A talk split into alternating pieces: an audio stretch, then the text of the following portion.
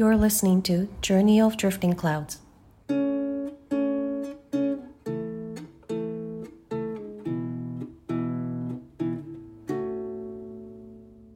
Hi, I'm Kumi, and I am an office worker and an end of life doula.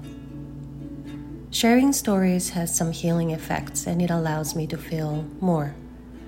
Through my losses, I've learned that feeling the feelings is the only way for me to cope and move forward. So I decided to talk about my journey of grief and loss and many other things. So, yes, this is a place for me to become vulnerable, but at the same time, I become real as well. I'm happy to share. It's not just the death that we experience grief from. We experience all kinds of losses, changes, adjustments here and there. And grief is ultimately necessary in our lives to feel joy and love. But grief is powerful, and we tend to numb it. And it is something we hardly ever talk about. So I'm here to talk more. I will be doing this podcast in two languages, English and Japanese. I would also like to be a resource point to the Japanese community, predominantly in the Metro Vancouver area. Last but not least, if you'd like to share your stories of loss and grief, please send me a message. We can talk on the podcast together, or I will be happy to read out your story where you have options of being anonymous as well. こんにちは、久美です。今現在私は事務職をやっておりその傍ら週末期デューラーをしております私にとってストーリーをシェアすることっていうのは少しの癒しの効果があってですね、 え、今まで経験したロスを通して感情を感じることっていうのが私にとって唯一の coping mechanism そして前へ進む方法だなと思っており私が経験した grief の旅路をですね。もしくは他のものロスとか grief とか他に話したいことをいろいろ話そうと思ってポッドキャストを始めました。なのでこのポッドキャストは脆弱になる場になるんじゃないかと思います。だけど同時に私自身がもっとリアルになれる場でもあるのかなと思います。何よりストーリーをシェアすることが嬉しいです。グリーフ自体なんですけれども人の死からグリーフを経験するだけじゃなくて私たちはいろんなロスもしくは変化ちょっとした調整それらが全部やっぱりグリーフなんですね。でも生きていくにはそして楽しみや愛を感じるにはグリーフが必要ではないかと思います。ただグリーフっていうのはとってもとってもパワフルでパワフルがゆえにどうしても無にしようとしがちだと思うんですね。それをあまりこう私たちは普段話そうともしないけれども私はここでたくさん話したいと思います。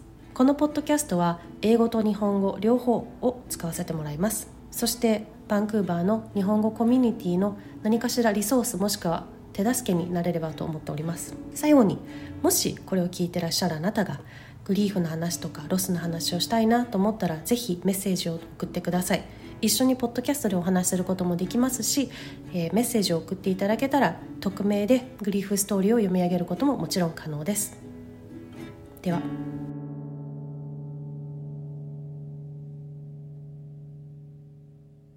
In the first season, I will be talking about my grief journey revolving around my late husband Chris's death. He passed away on September 3rd, 2021. ファーストシーズンの間は私の夫であったクリスさんの死からのグリーフについて話をしたいと思っています。クリスさんは2021年9月3日に亡くなりました。There is this phrase in Japanese called yorisoi, and it has become my favorite phrase of all time. The direct translation means closer together. And we use it when we support people, like we would do yorisoi with kids, elders, people who are in need of help, by staying next to them, supporting at their pace respecting their space and wishes. It's the phrase to describe a close, heart to heart, emotional, and physical support. I feel like when someone did yorisoi to you, you would know what love is. It was obvious that I was vulnerable, I guess, but I didn't know how to ask for help aside from seeing my therapist. Even to my therapist, I didn't allow myself much to seek help. Looking back, I could have asked more for help, like, I need someone to cry on. Come and help me with stuff. Just stay beside me, we don't need to talk. I could have asked for yorisoi. That said, I have received a tremendous amount of yorisoi. I still do. Near or far, I received words of love, encouragement, affirmation, and empowerment. Meal Train was an amazing help when I couldn't make myself any meals. My long term friends in Vancouver who checked in with me and brought me food and items that I needed. You read my mind like crazy. My work, my team, my boss, who have been extremely understanding and patient. My bandmates in my neighborhood who let me sing and swing with the music they play. My wonderful neighbors who would bring me baked foods and who would go for a walk with me on a regular basis for a catch up. My family and friends in Japan and Australia who wanted to be here for me but couldn't communicated with me throughout, even though they were busy. My friends from Clubhouse who were there to hear me out, play music with me, keep me company, encourage me, letting me fall asleep comfortably, kept their doors open for me. M. Without your English room in the morning, Japan time, I wouldn't have met so many beautiful souls. So thank you. Managing to meet most of them and making memories together back in November 2022 in Japan is by far my treasure. My beach volleyball crew, who literally uplifted me and allowed me to be part of the community and knows how to find items in my kitchen as I started to have them over, I consider you my family my older sister in Vancouver, who allowed me to be the younger sister I've always wanted to be, my East Coast friends, whom I developed immediate comforting connections, my partner. I'm here because of their yorisoi. They may not know, but what they did impacted me significantly. Thank you from the bottom of my heart. I get to carry these warm feelings all the way. And yorisoi is as powerful as grief.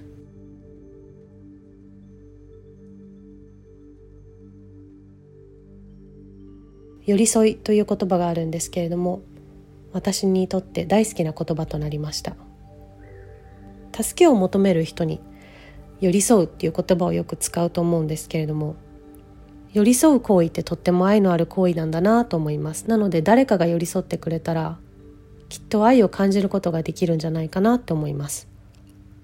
私ははっきり言って脆弱だったと思うんですね。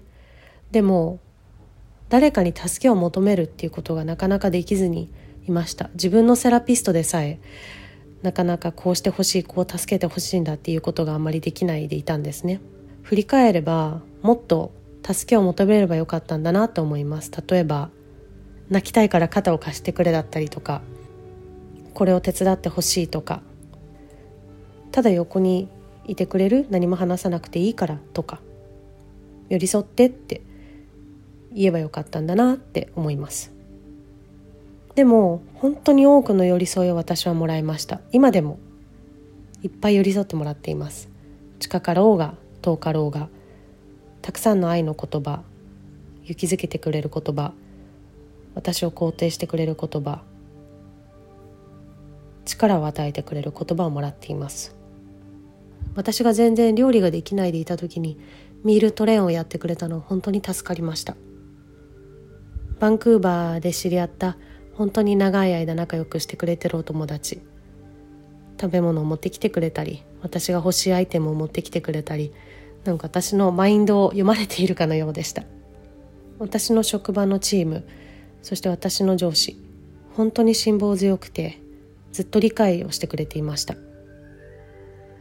近所のメンバーで構成されたバンド歌わせてくれて一緒に音楽をさせてくれて嬉しいです。